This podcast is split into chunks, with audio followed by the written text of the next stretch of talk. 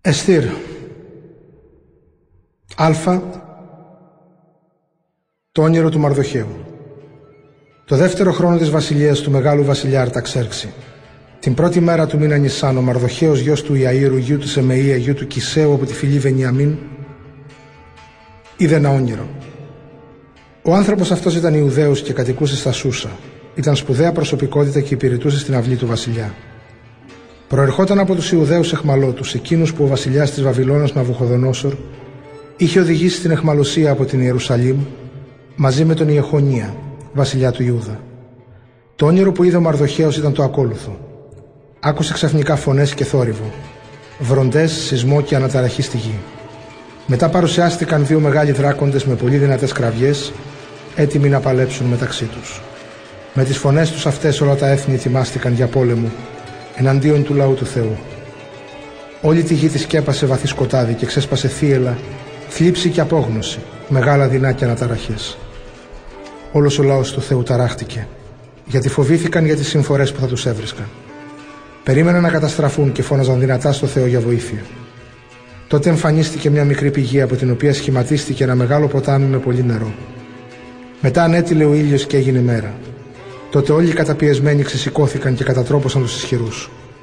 Όταν τέλειωσε το όνειρο, ξύπνησε ο Μαρδοχαίος και αναλογιζόταν τι τάχα σκόπευε να κάνει ο Θεός. Διαρκώς αυτό έχει στη σκέψη του και ήθελε με κάθε τρόπο να το εξηγήσει μέχρι την επόμενη νύχτα. Ο Μαρδοχαίος σώζει τη ζωή του βασιλιά. Μια μέρα ο Μαρδοχαίος κοιμόταν στην αυλή παρέα με τον Γαβαθά και τον Θάρα, τους δύο αυλικούς του βασιλιά. Εκεί τους άκουσε που συζητούσαν μεταξύ τους. Έδωσε προσοχή και ανακάλυψε πως σχεδίασαν να δολοφονήσουν τον βασιλιά Αρταξέρξη. Πήγε λοιπόν αμέσως και φανέρωσε το σχέδιό τους στο βασιλιά. Ο βασιλιάς ανέκρινε τους δύο αυλικούς και αυτοί ομολόγησαν την ενοχή τους και καταδικάστηκαν σε θάνατο. Τότε ο βασιλιάς διέταξε να καταγραφούν αυτά τα γεγονότα για να μείνουν στην ιστορία. Επίσης και ο Μαρδοχέος κράτησε σημειώσεις για αυτά. Έτσι ο βασιλιάς διόρισε τον Μαρδοχαίο στην υπηρεσία των ανακτόρων και του πρόσφερε δώρα για την πράξη του αυτή. Ο Αμάνο Βουγέος όμως γιος του Αμαδάθου που έχερε μεγάλης εκτιμήσεις από τον βασιλιά ζητούσε ευκαιρία να καταστρέψει τον Μαρδοχαίο και το λαό του επειδή είχε καταδώσει τους δύο αυλικούς του βασιλιά. Εστήρ, κεφάλαιο πρώτο. η δύναμη και ο πλούτος του βασιλιά των Περσών. Συνέβη και στις ημέρες του βασιλιά Ξέρξη, ο οποίος βασίλευε από τις Ινδίες μέχρι την Αιθιοπία σε 127 επαρχίες. Αυτός, το τρίτο έτος της βασιλείας του, επισκέφθηκε το φρούριο των Σούσων και εγκαταστάθηκε εκεί στο ανάκτορό του. Τότε παρέθεσε επίσημο γεύμα σε όλους τους ηγεμόνες του και τους αξιωματούχους του. Παρόντες ήταν οι στρατηγοί της Περσίας και της Μηδίας, οι ευγενείς και οι ηγεμόνες των υπαρχιών. Ο βασιλιάς για 180 μέρες τους επιδείχνει τον αμύθιτο πλούτο και τη δύναμη του βασιλείου του, την έγκλη και το μεγαλείο του. Τα βασιλικά ανάκτορα ήταν χτισμένα μέσα στην περιοχή του Φρουρίου. Τα σούσα ανατολικά της Βαβυλώνας χρησιμεύαν για χειμερινή διαμονή των Περσών βασιλέων και ήταν μία από τις τρεις πρωτεύουσες του κράτους, μαζί με τα Εκβάτανα και τη Βαβυλώνα. Μετά την περίοδο εκείνη, ο βασιλιάς παρέθεσε στους κήπους των ανακτόρων κι άλλο επίσημο γεύμα για 7 μέρες σε όλο το λαό που κατοικούσε στο φρούριο των Σούσων, από τους πιο επίσημους μέχρι τους πιο άσημους. Λευκά και γαλάζια παραπετάσματα κρέμονταν από άσπρα και κόκκινα σκηνιά που ήταν δεμένα με ασημένιους κρίκους από αλαβάστρινες κολόνες. Το λιθόστρο ήταν στρωμένο με αλάβαστρο, αχάτι και με λευκές και μαύρες πέτρες και πάνω του είχαν τοποθετηθεί ανάκλυντρα διακοσμημένα με χρυσάφι και ασίμι. Έπιναν από χρυσά ποτήρια διαφόρων σχημάτων. Το κρασί του βασιλιά προσφερόταν άφθονο, όπως τέριαζε στη βασιλική γενεοδορία. Στην ενοποσία δεν υπήρχε κανείς περιορισμός. Ο βασιλιάς είχε δώσει διαταγές στους υπηρέτες του, ώστε να πίνει καθένας όσο ήθελε.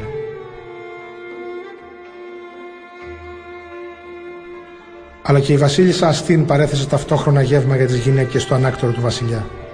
Την επόμενη μέρα, όταν ο βασιλιάς ήρθε στο κέφι με το κρασί, διάταξε τους με ουμάν, βυσθά, χαρβουνά, βιχθά, αβαχθά, ζεθάρ και χαρκάς, που ήταν 7 ευνούχοι και προσωπικοί του υπηρέτες, να φέρουν μπροστά του τη Βασίλισσα Αστίνη με το βασιλικό της διάδημα, για να επιδείξει στο λαό και στους ηγεμόνες την καλονή της, γιατί ήταν πραγματικά πολύ όμορφη. Όμως η Βασίλισσα αρνήθηκε να υπακούσει στη διαταγή του Βασιλιά. Τότε εκείνος, φοβερά οργισμένος, μίλησε αμέσως με τους συμβούλους του, που ήξεραν να διαβάζουν τα αστέρια και να βρίσκουν το σωστό, όπως έπρεπε να γίνεται με κάθε υπόθεση του Βασιλιά. Παρουσιάστηκαν λοιπόν ο Καρσενά, ο Σεθάρο, ο Αδμαθά, ο Θαρσής, ο Μερές, ο Μαρσενά και ο Μεμουχάν, οι 7 ανώτατοι μετά του βασιλιά ηγεμόνε της Περσίας και της Μηδίας, που είχαν πάντοτε ελεύθερη είσοδος σε αυτόν. Ο βασιλιάς τους είπε: Έστειλα τους ευνούχους μου στη βασίλισσα Αστίν, αλλά εκείνη δεν υπάκουσε στη διαταγή μου. Τι ποινή θα της επιβάλλουμε; Τότε ο Μεμουχάν απάντησε στο βασιλιά και στους άλλους ηγεμόνες. Η βασίλισσα Αστίν δεν παρανόμησε ενάντια μόνο στο βασιλιά, αλλά και στους ηγεμόνες και σε όλους τους λαούς που κατοικούν στις επαρχίες του βασιλείου.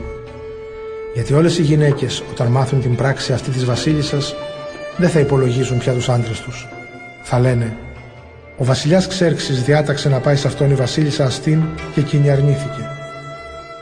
Από σήμερα, οι γυναίκες των ηγεμόνων του βασιλιά στην Περσία και στην Ιδία, που θα μαθαίνουν την πράξη αυτή της βασίλισσας, θα απειθαρχούν σε αυτούς.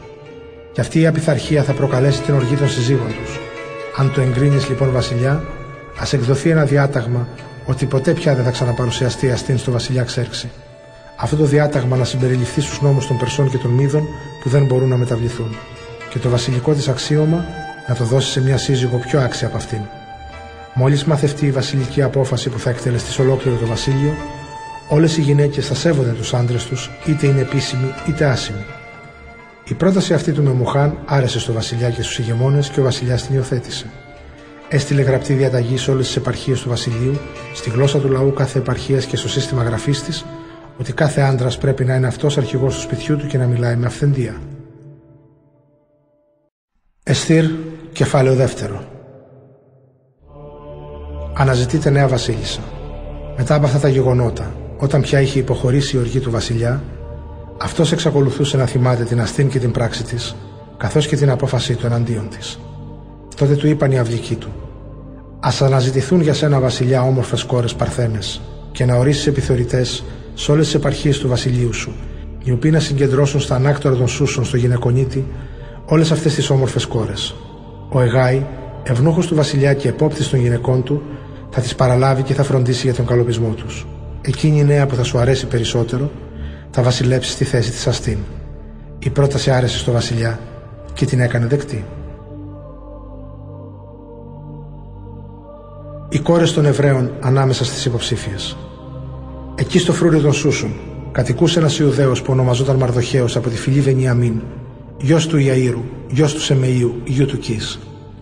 Όταν ο βασιλιάς της Βαβυλώνας Ναβουχοδονόσορ είχε οδηγήσει από τη Βαβυλώνα στην Εχμαλωσία έναν αριθμό κατοίκων της Ιουδαίας μαζί με τον βασιλιά Ιωαχήν, ανάμεσά τους ήταν και ο Μαρδοχέος. Ήταν και δαιμόνας της εξαδέλφης του, της Χαδασά, δηλαδή της Εστήρ. Η κόρη ήταν πολύ όμορφη. Οι γονείς της είχαν πεθάνει και την είχε υιοθετήσει αυτός για κόρη του. Όταν δημοσιεύτηκε το βασιλικό διάταγμα, συγκεντρώθηκαν πάρα πολλές νέες στο ανάκτορο των Σούσων υπό την επίβλεψη του Εγάη. Η Εστήρ οδηγήθηκε κι αυτή στο γυναικονίτη του βασιλιά. Η νέα άρεσε στον Εγάη και κέρδισε την ευνοιά του.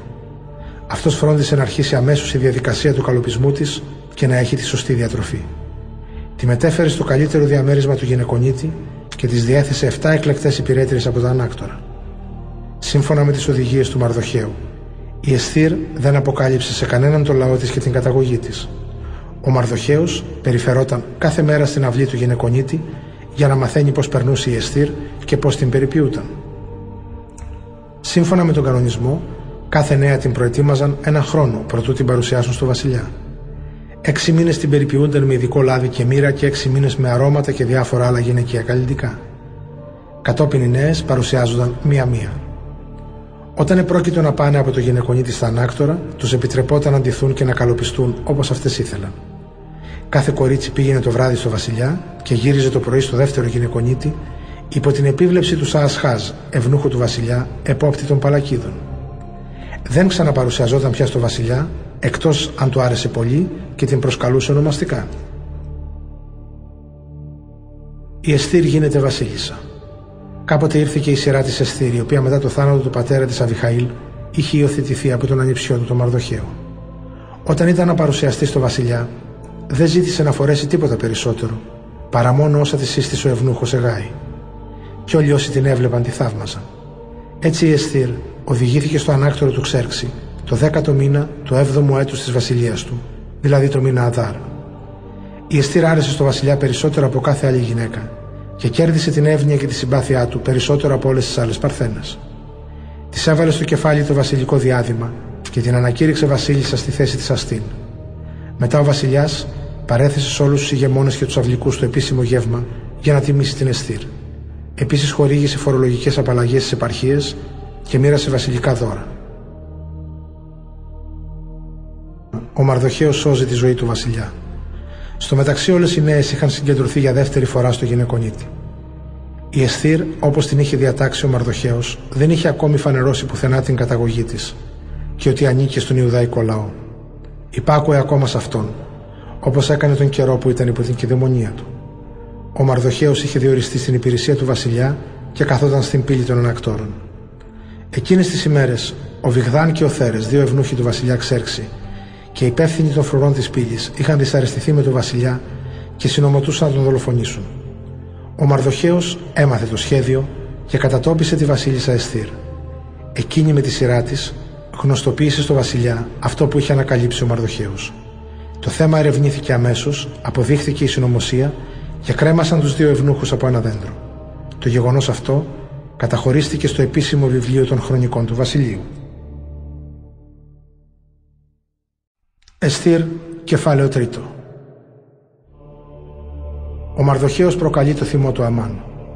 Μετά από αυτά τα γεγονότα, ο βασιλιάς Ξέρξης προώθησε τον Αμάν γιο του Αμαδάθ, απόγονο του Αγάγ και τον έκανε πρώτο ανάμεσα σε όλους τους ηγεμόνες του.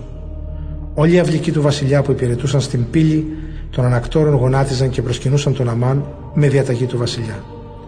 Ο Μαρδοχαίος όμως δεν γονάτιζε να προσκυνήσει. Οι άλλοι αυλικοί ρωτούσαν τον Μαρδοχαίο γιατί εσύ παραβαίνεις στη διαταγή του βασιλιά; Εγώ είμαι Ιουδαίος, τους έλεγε εκείνος. Κάθε μέρα τον πίεζαν, αλλά αυτός αρνιόταν να υπακούσει.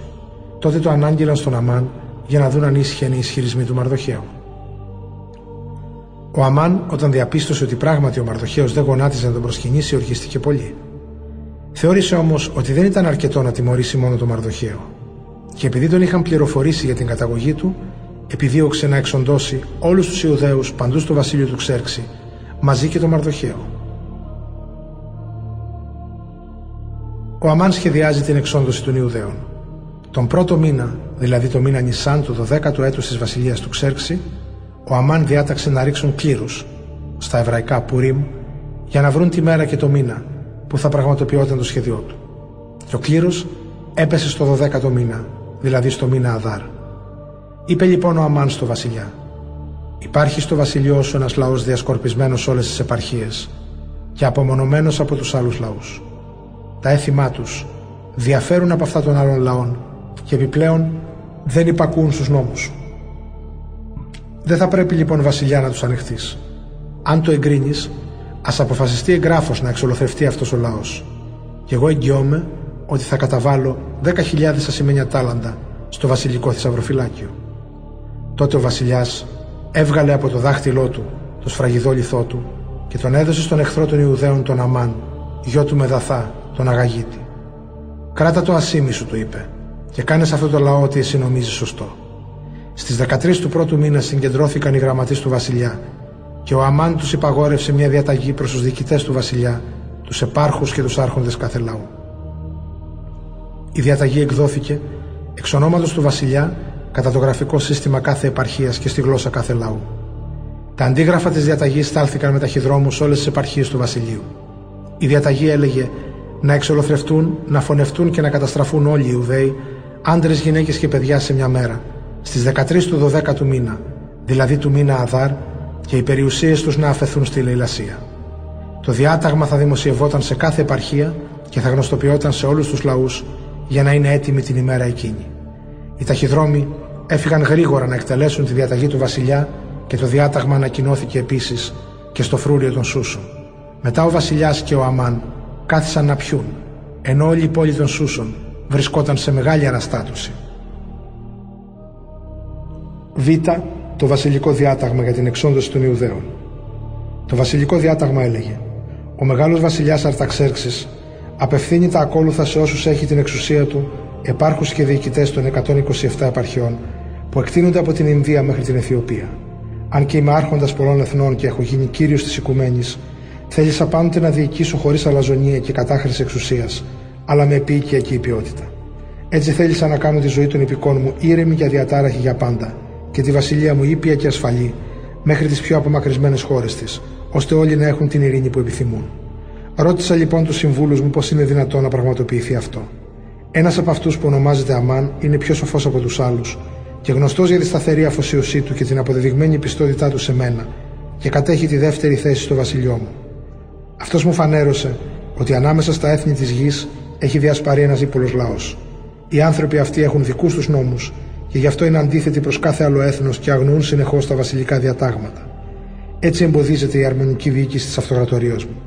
Πληροφορήθηκα λοιπόν πως ο λαός αυτός μόνος του βρίσκεται σε αντίθεση προς όλο το ανθρώπινο γένος, έχουν περίεργο τρόπο ζωής εξαιτίας των νόμων τους και διάγενται εχθρικά προς τα συμφέροντά μας. Διαπράττουν τα χειρότερα κακά με σκοπό την υπονόμευση της σταθερότητας του βασιλείου. Γι' αυτό διέταξα όλοι αυτοί, άντρες, γυναίκες και παιδιά, να εξοντωθούν ολοκληρωτικά με ξύφος χωρίς σύκτο και φιδώσεις 14 του 12ου μήνα αυτού του χρόνου, δηλαδή του μήνα Αδάρ. Είναι όλοι τους προγραμμένοι στο διάταγμα του Αμάν, ο οποίος είναι αρμόδιος για όλες τις κρατικές υποθέσεις και με συμβουλεύει σαν δεύτερος πατέρας μου. Έτσι, αυτοί οι αιώνιοι εχθροί μας θα θανατωθούν βία μέσα σε μία μέρα και δεν θα κλονίζουν πια στο μέλλον τη σταθερότητα και την ειρήνη του κράτους μας. Εστήρ, κεφάλαιο τέταρτο. Η Εστήρ παροτρύνεται να σώσει το λαό της. Όταν ο Μαρδοχαίος έμαθε τα συμβάντα, έσκησε τα ρούχα του, ντύθηκε στα πένθυμα και έβαλε στο κεφάλι του στάχτη. Βγήκε στη μέση της πόλης και άρχιζε να ξεφωνίζει και να κλαίει. Έφτασε μέχρι την πύλη των ανακτόρων, αλλά δεν επιτρεπόταν να μπει μέσα εκεί ντυμένο πένθυμα. Αλλά και σε κάθε επαρχία όπου ανακοινωνόταν το διάταγμα του βασιλιά, οι Ιουδαίοι πενθούσαν, θρυνούσαν με γοερές κραυγές και νίστευαν. Πολλοί φορούσαν πένθυμα ρούχα και κάθονταν ξαπλωμένοι πάνω σε στάχτες. Οι υπηρέτριες της Εστήρ και οι ευνούχοι παρουσιάστηκαν σε αυτήν και την πληροφόρησαν σχετικά με τον Μαρδοχαίο. Η Βασίλισσα συγκλονίστηκε βαθύτατα και του έστειλε ρούχα να ντυθεί και να βγάλει από πάνω τα πένθυμα που φορούσε, αλλά εκείνος δεν δέχτηκε. Τότε η Εστήρ κάλεσε τον Αθάχ, τον ευνούχο του Βασιλιά, που είχε διοριστεί στην υπηρεσία της και τον διάταξε να πάει στο Μαρδοχαίο και να πληροφορηθεί τι συνέβαινε και γιατί. Ο Αθάχ πήγε και βρήκε τον Μαρδοχαίο στην πλατεία της πόλης στην είσοδο των ανακτόρων. Αυτός του είπε τι είχε συμβεί, καθώς και το ποσό των χρημάτων που ο Αμάν υποσχέθηκε να προσφέρει στο θησαυροφυλάκιο του Βασιλιά, αν το επέτρεπε να εξολοθρεύσει τους Ιουδαίους. Επίσης του έδωσε ένα αντίγραφο του διατάγματος που είχε δημοσιευτεί στα Σούσα για την εξόντωσή τους για να το δείξει στην Εστήρ και να την παροτρύνει να παρουσιαστεί στο Βασιλιά και να τον οικετεύσει να μεσολαβήσει υπέρ του λαού της. Ο Αθάχ παρουσιάστηκε στην Εστήρ και της διαβίβασε τα λόγια του Μαρδοχαίου. Η Εστήρ έστειλε πάλι τον Αθάχ και τον διάταξε να πει στο Μαρδοχαίο. Όλοι οι υπηρέτες του Βασιλιά και οι υπήκοοι του γνωρίζουν έναν απαράβατο νόμο που ορίζει να θανατώνεται οποιοδήποτε άντρα ή γυναίκα πλησιάσει απρόσκλητος στο βασιλιά στην εσωτερική αυγή εκτός αν ο βασιλιάς απλώσει προς αυτόν το χρυσό του σκύπτρο. Τότε θα τον αφήσουν να ζήσει. Κι εγώ έχω 30 μέρες τώρα να προσκληθώ να παρουσιαστώ στο βασιλιά. Ο Μαρδοχαίος πήρε το μήνυμα της Εστήρ και της έστειλε την απάντηση. Μην νομίζεις πως η ζωή σου είναι πιο ασφαλής από τον άλλον Ιουδαίων επειδή ζεις μέσα στο βασιλικό παλάτι.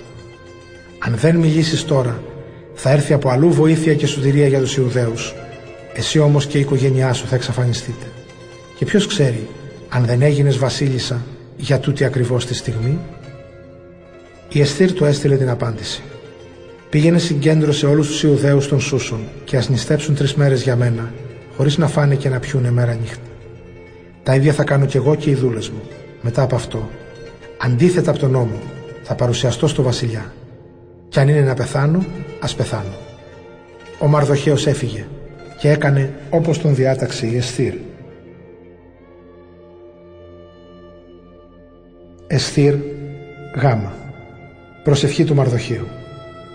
Ο Μαρδοχαίος έχοντας τη σκέψη του όλα όσα ο Κύριος είχε κάνει στο παρελθόν, προσευχήθηκε με αυτά τα λόγια.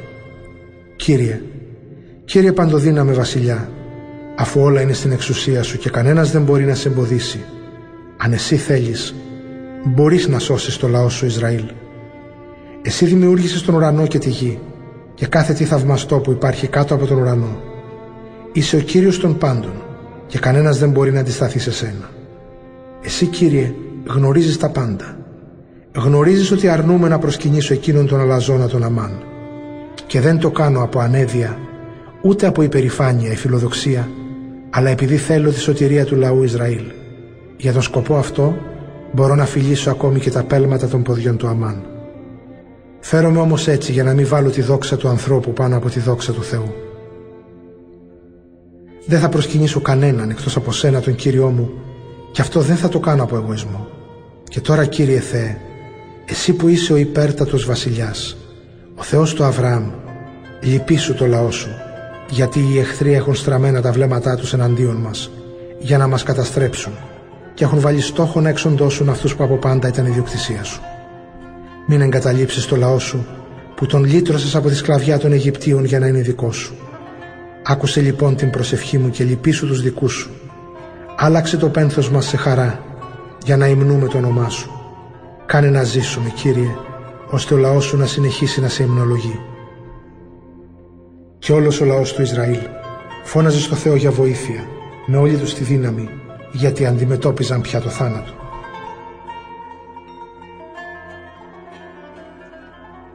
Προσευχή της Εστήρ Η βασίλισσα Εστήρ βρισκόταν κι αυτή σε αγωνία θανάτου και κατέφυγε στον Κύριο. Έβγαλε τη λαμπρή στολή της και εντύθηκε στα πένθυμα. Αντί για πολύτιμα αρώματα, έβαλε στο κεφάλι της στάχτη και κοπριά και παραμέλησε εντελώς το σώμα της. Το μέρος του σώματός της που προηγουμένως το στόλιζε για δική της χαρά και ευχαρίστηση, τώρα ήταν γεμάτο μαδημένες τρίχες από το κεφάλι της. Προσευχόταν στον Κύριο και έλεγε «Κύριέ μου, εσύ είσαι ο μόνος βασιλιάς μας. Βοήθησέ με που είμαι μόνη και δεν έχω άλλον βοηθό εκτός από σένα. Ο κίνδυνος βρίσκεται πολύ κοντά μου. Από μικρή στην πατρογονική φιλή μου, άκουγα πως εσύ, Κύριε, ξεχώρισες τους προγόνους μας από τις συγγένειές τους και τις οικογένειές τους. Εσύ διάλεξες το λαό του Ισραήλ μέσα από όλα τα άλλα έθνη για να είναι όνια η ιδιοκτησία σου και εκπλήρωσες όλα όσα τους υποσχέθηκες. Τώρα όμως αμαρτήσαμε ενώπιόν σου και μας παρέδωσες στην εξουσία των εχθρών μας γιατί λατρέψαμε τους θεούς τους. Πόσο δίκαιος είσαι Κύριε. Παρ' όλα αυτά, τώρα οι εχθροί μας δεν είναι ικανοποιημένοι με την πικρή σκλαβιά μας αλλά έδωσαν πανηγυρική υπόσχεση στα είδωλά τους να εξαφανίσουν κάθε εντολή σου. Υποσχέθηκαν να εξοντώσουν όλους τους δικούς σου και να φράξουν το στόμα αυτών που σε υμνούν, να βεβηλώσουν το ναό σου και το θυσιαστήριό σου. Αυτά τα έκαναν για να εξωθήσουν τα έθνη να λατρεύουν τα ψεύτικα είδωλα και να θαυμάζουν αιώνια ένα βασιλιά θνητό. Μην παραδώσεις Κύριε το βασιλικό σου σκύπτρο στα είδωλα που είναι ένα τίποτα. Ας μη γελιοποιηθούμε στους εχθρούς μας με την πτώση μας, αλλά στρέψε τη σκέψη τους εναντίον αυτών των ιδίων και τιμώρησε παραδειγματικά αυτόν που στράφηκε εναντίον μας. Μη μας ξεχνάς Κύριε και αποκάλυψε τον εαυτό σου σε εμάς τώρα στον καιρό της θλίψης μας. Δώσε και σε μένα θάρρος βασιλιά των Θεών Κύριε κάθε εξουσίας. Δώσε μου να πω λόγια σοφά στο βασιλιά αυτό το φοβερό λιοντάρι και άλλαξέ του την καρδιά. Κάνε τον να αποσύρει την ευνοιά του από αυτόν που μας πολεμά για να καταστραφεί αυτός και οι ομοειδεάτες του. Εμάς όμως λύτρωσέ μας με τη δύναμή σου. Βοήθησε και μένα που δεν έχω άλλον κανέναν εκτός από σένα Κύριε. Γνωρίζεις τα πάντα και γνωρίζεις πολύ καλά ότι απεχθάνομαι να δοξαστώ από αυτούς που δεν τηρούν τις εντολές σου και να πλαγιάσω με έναν απερίτμητο άντρα από ξένο έθνος. Εσύ ξέρεις πολύ καλά το αδιέξοδο που βρίσκομαι. Απεχθάνομαι το σύμβολο της δόξας μου, αυτό το βασιλικό διάδημα που φοράω στο κεφάλι μου. Το φοράω στις δημόσιες εμφανίσεις μου και όχι όταν είμαι μόνη μου. Το συχαίνομαι όπως το ύφασμα των γυναικείων καταμηνίων. Η δούλη σου ποτέ δεν συνέφαγα με τον αμάν ούτε παρακάθισε σε συμπόσιο του βασιλιά, ούτε ήπια ποτέ από το κρασί των σπονδών. Η δούλη σου δεν ένιωσα καμιά χαρά από τότε που έγινε βασίλισσα μέχρι τώρα, παρά μόνο κοντά σε σένα, Κύριε, Θεέ του Αβραάμ. Εσύ, Θεέ, που έχεις δύναμη πάνω σε όλους, άκουσε τη φωνή των απελπισμένων, λύτρωσέ μας από τη δύναμη των κακών ανθρώπων και απάλαξε και μένα από τους φόβους μου. Εστήρ, κεφάλαιο πέμπτο. Η Εστήρ ετοιμάζεται να επέμβει. Μετά από τρεις μέρες η Εστήρ φόρεσε τη βασιλική στολή της και στάθηκε στην εσωτερική αυλή των ανακτόρων, απέναντι από την είσοδο της αίθουσας του θρόνου. Ο βασιλιάς καθόταν στο θρόνο του με το πρόσωπο στραμμένο στην ανοιχτή είσοδο. Έτσι όπως ήταν λαμπροντημένη αφού πρώτα προσευχήθηκε στον πανεπόπτη Θεό και Σωτήρα, πήρε μαζί της τις δύο δούλες της. Στη μία στήριζε με δυσκολία το αδύναμο σώμα της και η άλλη ακολουθούσε και κρατούσε το βαρύ φόρεμά της. Η ίδια έλαμπε από ομορφιά και το πρόσωπό της έδειχνε ταραξία, αλλά η καρδιά της ήταν σφιγμένη από το φόβο. Πέρασε όλες τις πύλες και παρουσιάστηκε στο Βασιλιά. Αυτός καθόταν στο θρόνο του και φορούσε την επίσημη στολή του. Ήταν στολισμένος ολόκληρος με χρυσά διαδήματα και πολύθυμα πετράδια και όψη του προκαλούσε μεγάλο φόβο. Σήκωσε το πρόσωπό του γεμάτο απεριόριστη αξιοπρέπεια και της έριξε ένα διαπεραστικό βλέμμα θυμού. Τότε η Βασίλισσα χλώμιασε και κατέρευσε.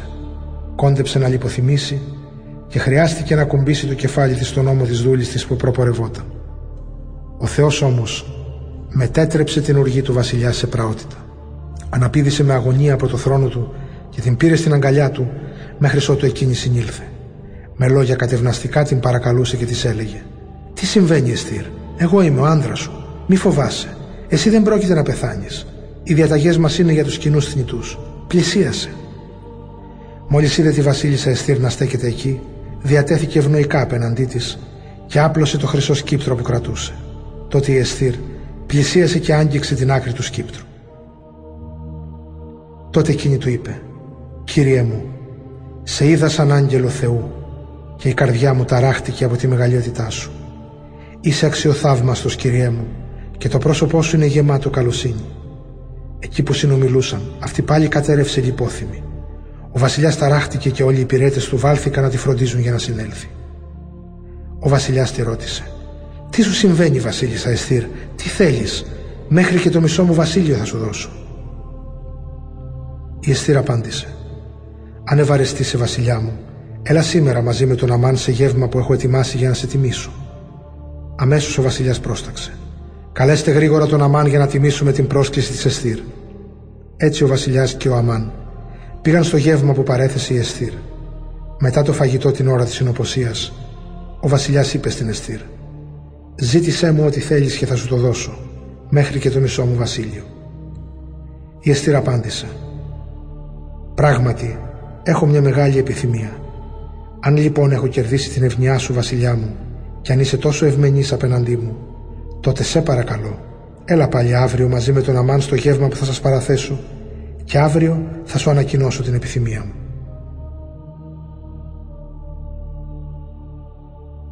Ο Αμάν σχεδιάζει να κρεμάσει το Μαρδοχαίο. Ο Αμάν έφυγε από το γεύμα χαρούμενος και ευδιάθετος. Όταν όμως είδε το Μαρδοχαίο στην πύλη των ανακτόρων που δεν σηκώθηκε ούτε παραμέρισε από μπροστά του, καταλήφθηκε από θυμό εναντίον του. Συγκρατήθηκε όμως και προχώρησε για το σπίτι του. Εκεί προσκάλεσε τους φίλους του και τη γυναίκα του τις Ζέρες. Ο Αμάν τους διηγήθηκε πόσο πλούσιος ήταν και πόσους γιους είχε. Τους είπε ακόμη πόσο ο βασιλιάς τον είχε δοξάσει και τον είχε προαγάγει πάνω από όλους τους άρχοντες και τους αξιωματούχους του. Πέρα από αυτά συνέχισε η βασίλισσα δεν κάλεσε κανέναν άλλο να πάει μαζί με τον βασιλιά στο γεύμα που παρέθεσε, παρά μόνον εμένα. Και αύριο είμαι πάλι προσκεκλημένος της μαζί με τον βασιλιά. Όλα αυτά όμως δεν με ικανοποιούν όσο βλέπω εκείνο το Μαρδοχαίο, τον Ιουδαίο, να κάθεται στην πύλη των ανακτόρων. Τότε η γυναίκα του και οι φίλοι του του πρότειναν. Δώσε διαταγή να φτιάξουν ένα εκρήωμα 50 πύχης ύψους και το πρωί να μιλήσεις στο βασιλιά και να κρεμάσουν το Μαρδοχαίο από αυτό. Έτσι θα πας ήσυχος μαζί με τον βασιλιά στο γεύμα. Η πρόταση άρεσε στον Αμάν και διάταξε να ετοιμάσουν το εκρήωμα. Εστήρ, κεφάλαιο έκτο. Ο Αμάν εξαναγκάζεται να τιμήσει το Μαρδοχείο. Τη νύχτα εκείνη ο βασιλιάς δεν είχε ύπνο και διάταξε να του φέρουν το βιβλίο των χρονικών και να του διαβάσουν.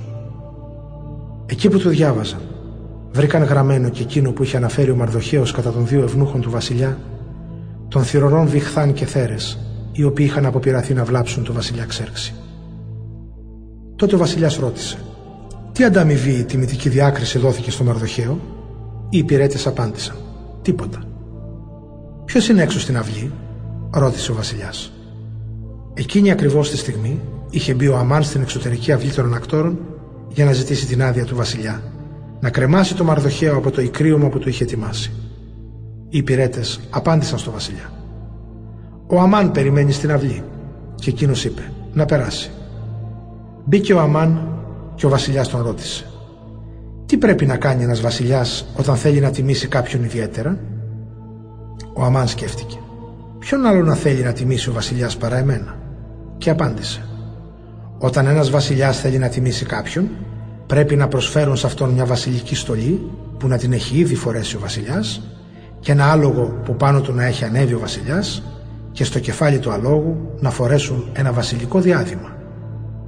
Ένας από τους πρώτους αξιωματούχους του βασιλιά θα πρέπει να πάρει το άλογο και τη στολή για να αντίσει με αυτήν τον άντρα που θέλει ο βασιλιάς να τιμήσει και να τον βοηθήσει να υπεύσει και να τον οδηγήσει έφυπο στην κεντρική λεωφόρο της πόλης. Να πηγαίνει μπροστά από αυτόν και να φωνάζει. Έτσι γίνεται σε αυτόν που θέλει ο βασιλιάς να τον τιμήσει. Τότε ο βασιλιάς πρόσταξε τον Αμάν. Τρέξε λοιπόν, πάρε τη στολή και το άλογο όπως ακριβώς είπες και κάνε τα όλα αυτά στο Μαρδοχαίο, τον Ιουδαίο που κάθεται στη βασιλική πύλη. Να μην παραλείψεις τίποτε από όλα όσα πρότεινες. Έτσι ο Αμάν πήρε τη στολή και το άλογο, έντισε το Μαρδοχαίο και τον βοήθησε να υπεύσει. Μετά τον οδήγησε στην κεντρική λεωφόρο της πόλης και φώναζε μπροστά από αυτόν. Έτσι γίνεται σε αυτόν που θέλει ο βασιλιάς να τον τιμήσει. Ύστερα ο Μαρδοχαίος γύρισε στη βασιλική πύλη και ο Αμάν έτρεξε στο σπίτι του καλύπτοντας το πρόσωπό του από την ταραχή. Διηγήθηκε στη γυναίκα του και στους φίλους του τα συμβάντα και αυτοί οι σοφοί του σύμβουλοι του είπαν «Αν ο Μαρδοχαίος με τον οποίο έγιναν όλα αυτά ανήκει στο έθνος των Ιουδαίων, δεν θα καταφέρεις τίποτα. Η πτώση σου είναι δεδομένη». Η Εστήρα αποκαλύπτει στο βασιλιά την καταγωγή της. Ενώ αυτοί ακόμα συζητούσαν, ήρθαν οι ευνούχοι του βασιλιά και βιάζονταν να οδηγήσουν τον Αμάν στο γεύμα που παρέθεται η Εστήρ. Εστήρ, κεφάλαιο 7. Πήγαν λοιπόν ο βασιλιάς και ο Αμάν στο γεύμα. Τη δεύτερη μέρα εκεί που έπιναν, της είπε πάλι ο βασιλιάς. Πες μου λοιπόν τώρα, Βασίλισσα Εστήρ, την επιθυμία σου, και εγώ θα σου την εκτελέσω. Ζήτησέ μου ό,τι θέλεις μέχρι και το μισό μου βασίλειο. Η Εστήρα αποκρίθηκε. Αν έχω κερδίσει την ευνοιά σου, βασιλιά μου, και αν μου επιτρέπεις να πω το έτοιμά μου, σε οικετεύω, να χαρίσεις τη ζωή σε μένα και στο λαό μου. Εγώ και ο λαός μου έχουμε πουληθεί στον εξολοθρεμό. Αν είχαμε πουληθεί απλώς ως δούλοι, δεν θα έθετα θέμα, γιατί η δυστυχία δεν αξίζει να απασχολεί το βασιλιά. Αλλά είμαστε εδώ για να μας δολοφονήσουν, να μας εξαφανίσουν. Τότε ο βασιλιάς Ξέρξης στράφηκε στη βασίλισσα Εστήρ και τη ρώτησε Ποιος είναι αυτός που τόλμησε κάτι τέτοιο; Ποιος είναι αυτός που σχεδίασε αυτά τα πράγματα; Η Εστήρ απάντησε. Ο άσπονδος εχθρός μας. Είναι αυτός εδώ ο απάνθρωπος Αμάν. Τότε ο Αμάν ταράχτηκε μπροστά στο βασιλιά και στη βασίλισσα. Ο βασιλιάς σηκώθηκε από το τραπέζι και βγήκε οργισμένος στον κήπο του παλατιού. Ο Αμάν είχε παραμείνει όρθιος για να παρακαλέσει για τη ζωή του τη βασίλισσα Εστήρ γιατί κατάλαβε ότι κάτι κακό θα αποφάσισε εναντίον του βασιλιάς. Ο Αμάν απαγχωνίζεται στη θέση του Μαρδοχείου. Όταν γύρισε ο βασιλιάς από τον κήπο του παλατιού στην αίθουσα του συμποσίου, βρήκε τον Αμάν να είναι πεσμένος πάνω στο ανάκλεντο της Εστήρ. Τότε φώναξε με αγανάκτηση. Πάει να βιάσει ακόμη και τη βασίλισσα μπροστά μου μέσα στο σπίτι μου. Πριν καλά καλά πει ο βασιλιάς αυτά τα λόγια, ήρθαν οι υπηρέτες και σκέπασαν το πρόσωπο του Αμάν. Ο Αρβονά, ένας από τους ευνούχους, είπε στο βασιλιά. Στο σπίτι του Αμάν βρίσκεται ένα εκρήωμα 50 πύχης ύψους. Το έχει ετοιμάσει για το Μαρδοχαίο που έσωσε τη ζωή του βασιλιά. Τότε ο βασιλιάς πρόσταξε. Κρεμάστε τον σε αυτό. Έτσι κρέμασαν τον Αμάν στο ικρίωμα που είχε ετοιμάσει ο ίδιος για το Μαρδοχαίο. Μετά από αυτό έπαψε η οργή του βασιλιά.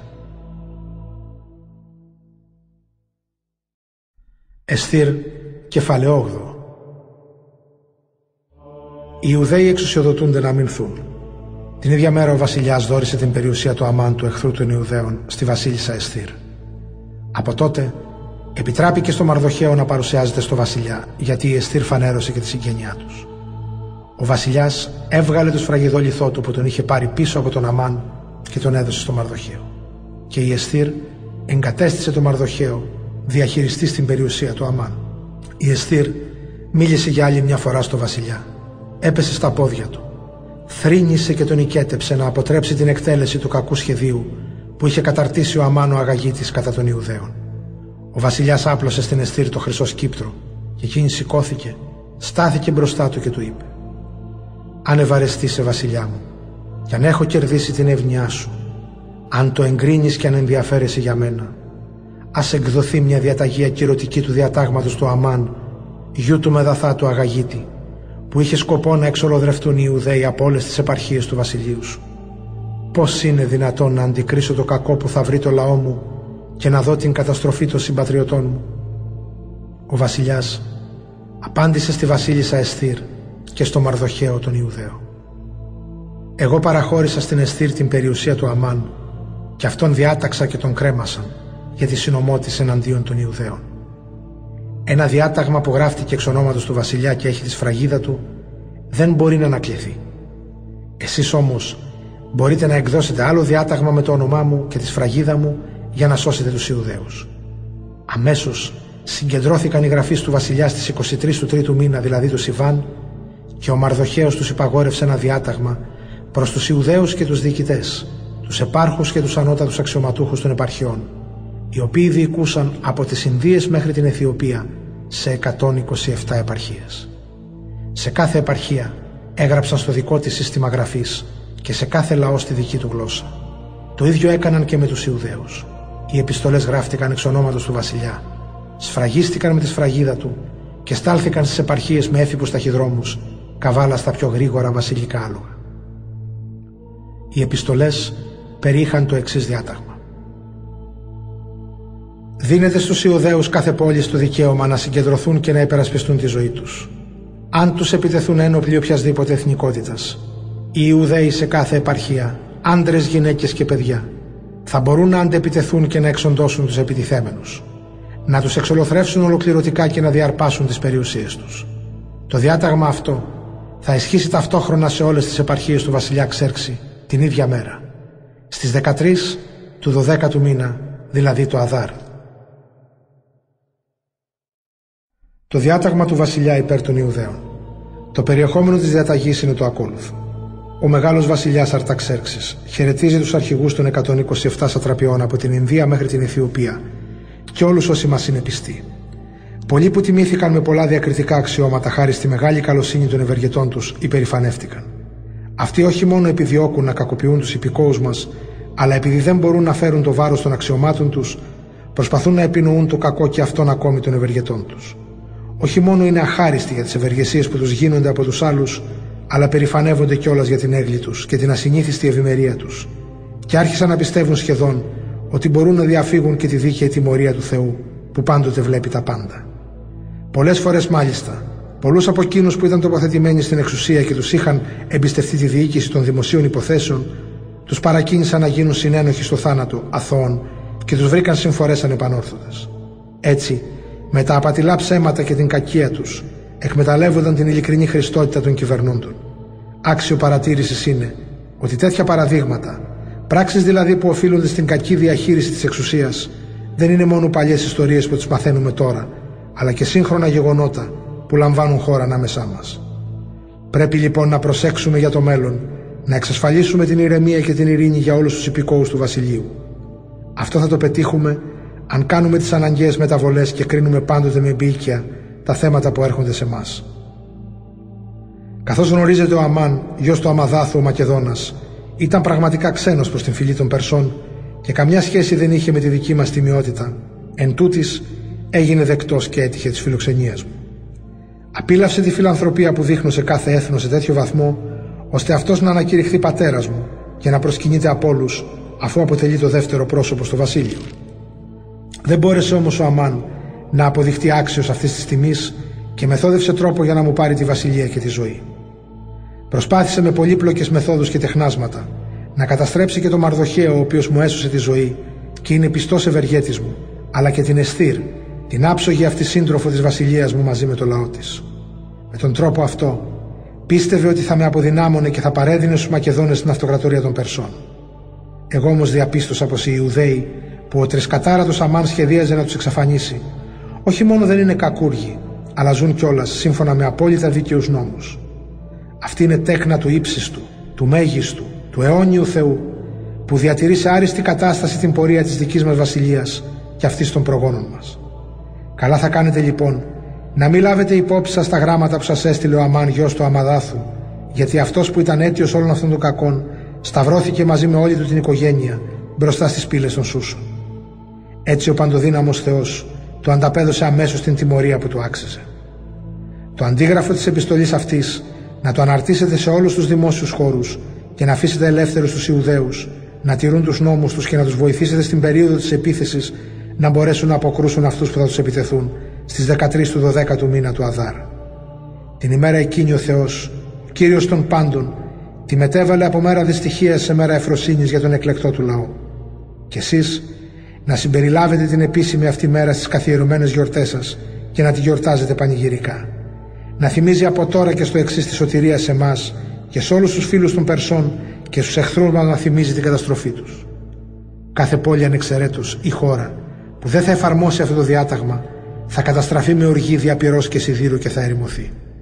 Θα θεωρείται για πάντα εχθρική, όχι μόνο από τους ανθρώπους, αλλά και από τα πουλιά και τα άγρια θηρία. Το διάταγμα θα δημοσιευόταν σε κάθε επαρχία και θα γνωστοποιούταν σε όλους τους λαούς της επικράτειας για να είναι έτοιμοι οι Ιουδαίοι την ημέρα εκείνη να εκδικηθούν τους εχθρούς τους. Οι ταχυδρόμοι έφυγαν με μεγάλη ταχύτητα, καβάλα στα πιο γρήγορα βασιλικά άλογα, σύμφωνα με τη διαταγή του βασιλιά. Το διάταγμα δημοσιεύτηκε επίσης και στο φρούριο των Σούσων. Μετά από αυτό ο Μαρδοχαίος βγήκε από το παλάτι ντυμένος με μεγαλόπρεπη στολή από κιανό και λευκό, με μανδύα από βίσο και κόκκινη πορφύρα και με ένα μεγάλο χρυσό διάδημα. Και όλοι οι κάτοικοι της πόλης των Σούσων ζητοκράβγαζαν με χαρά. Οι Ιουδαίοι στην πόλη πανευτυχείς απολάμβαναν την τιμή που τους έδειχναν. Σε κάθε επαρχία και σε κάθε πόλη που ανακοινωνόταν η βασιλική διαταγή, οι Ιουδαίοι ξεσπούσαν σε πανηγυρισμούς, διοργάνωναν συμπόσια και γιορτές και πολλοί από τους άλλους λαούς γίνονταν Ιουδαίοι, γιατί τώρα όλοι φοβούνταν τους Ιουδαίους.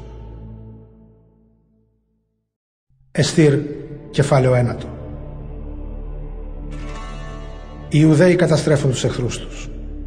Έφτασε και η 13η μέρα του 12ου μήνα του Αδάρ, οπότε και θα εφαρμοζόταν το διάταγμα του βασιλιά. Οι εχθροί των Ιουδαίων έλπιζαν να θριαμβεύσουν εναντίον τους, αλλά συνέβη και το αντίστροφο. Οι Ιουδαίοι θριάμβευσαν ενάντια στους εχθρούς τους. Σε κάθε Ιουδαϊκή πόλη, σε όλες τις επαρχίες του βασιλείου, οι Ιουδαίοι οργάνωσαν την επίθεσή τους ενάντια σε όσους ήθελαν να τους βλάψουν. Κανείς δεν τους αντιστάθηκε γιατί όλοι οι λαοί τους είχαν φοβηθεί. Όλοι οι ανώτατοι αξιωματούχοι των επαρχιών, οι διοικητέ, οι έπαρχοι και οι θησαυροφύλακε του βασιλιά, βοηθούσαν τους Ιουδαίους γιατί τους είχε καταλάβει ο φόβος του Μαρδοχαίου. Ο Μαρδοχαίος ήταν πια μεγάλος στο ανάκτορο του βασιλιά η φήμη του διαδιδόταν σε όλες τις επαρχίες, καθώς η δύναμή του συνεχώς αύξανε. Οι Ιουδαίοι έκαναν ό,τι ήθελαν εναντίον των εχθρών τους. Τους επιτέθηκαν με ξύφη και τους σκότωσαν. Στο φρούριο των Σούσων οι Ιουδαίοι σκότωσαν 500 άντρε. Επίσης φώνευσαν τον Πασανδαθά, τον Δαλφόν, τον Ασπαθά, τον Ποραθά, τον Αδαλία, τον Αριδαχά, τον Παρμαστά, τον Αρισαή, τον Αριδαή και τον Φαϊεσθά. Αυτή ήταν η δέκα γη του εχθρού των Ιουδαίων Αμάν, γιου του Μεταθά. Δεν πήραν όμως τίποτε από τις περιουσίες τους. Εκείνη την ημέρα ανακοινώθηκε στο βασιλιά ο αριθμός αυτών που φωνεύτηκαν στο φρούριο των Σούσο. Τότε είπε ο βασιλιάς στη βασίλισσα Εστήρ. Μόνο στο φρούριο των Σούσων οι Ιουδαίοι φώνευσαν 500 άντρες μαζί και τους 10 γιους του Αμάν. Τι θα πρέπει να έγινε στις επαρχίες, τι άλλο επιθυμείς, εγώ θα σου το εκπληρώσω. Η Εστήρ απάντησε. Αν το εγκρίνεις, βασιλιά μου, ας επιτραπείς στους Ιουδαίους που κατοικούν στα Σούσα να κάνουν και αύριο όσα έκαναν σήμερα και ακόμη να κρεμάσουν δημόσια τα σώματα των γιών του Αμάν. Ο βασιλιάς απάντησε «Να γίνει» και εξέδωσε τη σχετική διαταγή στα Σούσα. Κρέμασαν λοιπόν δημόσια τους δέκα γιους του Αμάν και στις 14 του μήνα Αδάρι Ιουδαίοι των Σούσων συγκεντρώθηκαν και φώνευσαν 300 ακόμη άντρες. Δεν πήραν όμως τίποτε από τις περιουσίες τους. Οι άλλοι Ιουδαίοι που κατοικούσαν στις επαρχίες του βασιλείου συγκεντρώθηκαν και αυτοί στις 13 του μήνα Αδάρ και οργάνωσαν την άμυνά τους. Φώνευσαν 75.000 από τους εχθρούς τους και έτσι ησύχασαν από αυτούς. Δεν πήραν όμως τίποτε από τις περιουσίες τους. Τη 14η μέρα δεν έγιναν σκοτωμοί. Την όρισαν να είναι μέρα συμποσίων και χαράς.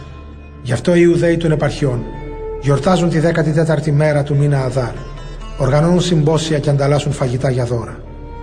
Οι Ιουδαίοι των Σούσων όμως που μάχονταν δύο ημέρες εναντίον των εχθρών τους, όρισαν τη 15η μέρα του μήνα αυτού να είναι η μέρα συμποσίων και χαράς.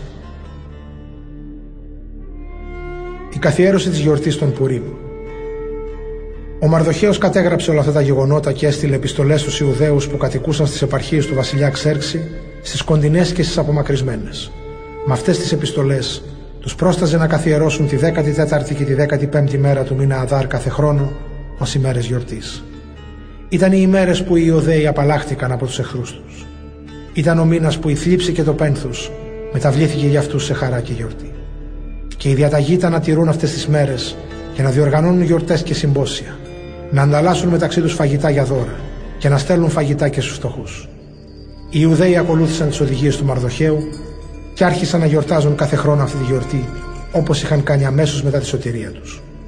Επειδή ο εχθρός των Ιουδαίων Αμάν, γιος του Μεδαθά ο Αγαγίτης, όταν σχεδίαζε να εξαφανίσει τελείως τους Ιουδαίους, έριξε πουρ, δηλαδή κλήρο, για να προσδιορίσει την ακριβή ημέρα της καταστροφής τους, οι μέρες εκείνες ονομάζονται γιορτή των Πουρίμ.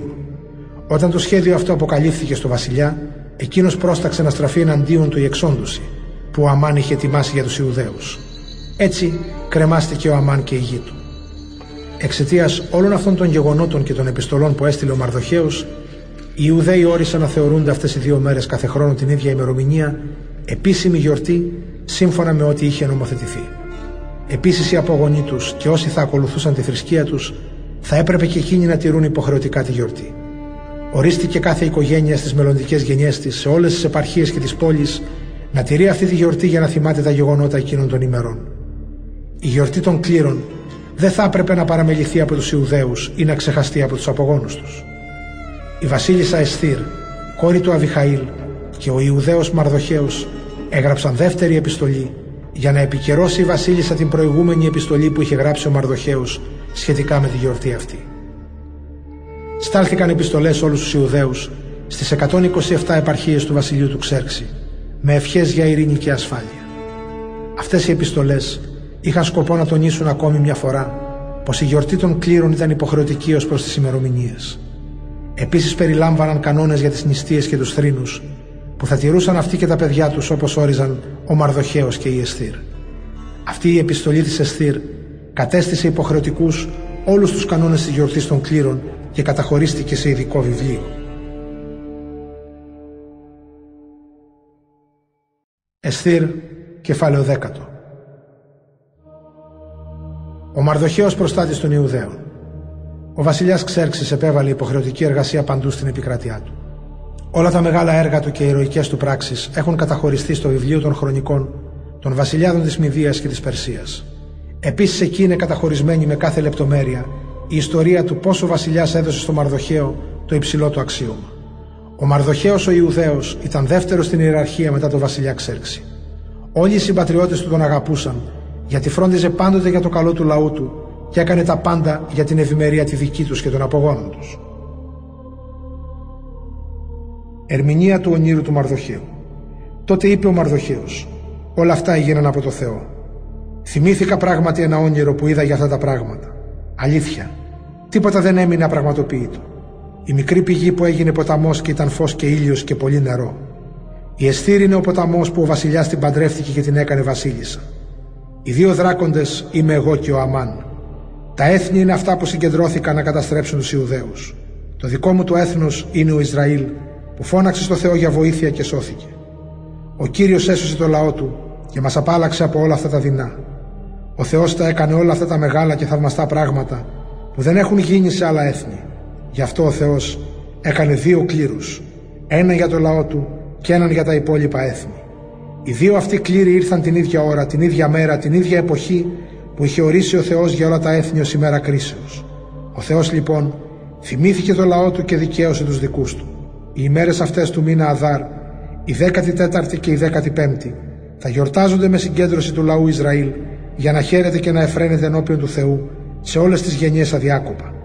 Το 14ο έτος του Πτολεμαίου και της Κλεοπάτρας, ο Δοσίθεος, που έλεγε πως είναι ιερέας και Λεβίτης, καθώς και ο γιος του Πτολεμαίος, έφεραν την επιστολή αυτή τη σχετική με τη γιορτή των Πουρίμ. Έλεγαν για αυτήν την επιστολή ότι είναι αυθεντική και έχει ερμηνευθεί από το Λυσίμαχο, γιο του Πτολεμαίου, που κατοικούσε στα Ιεροσόλυμα.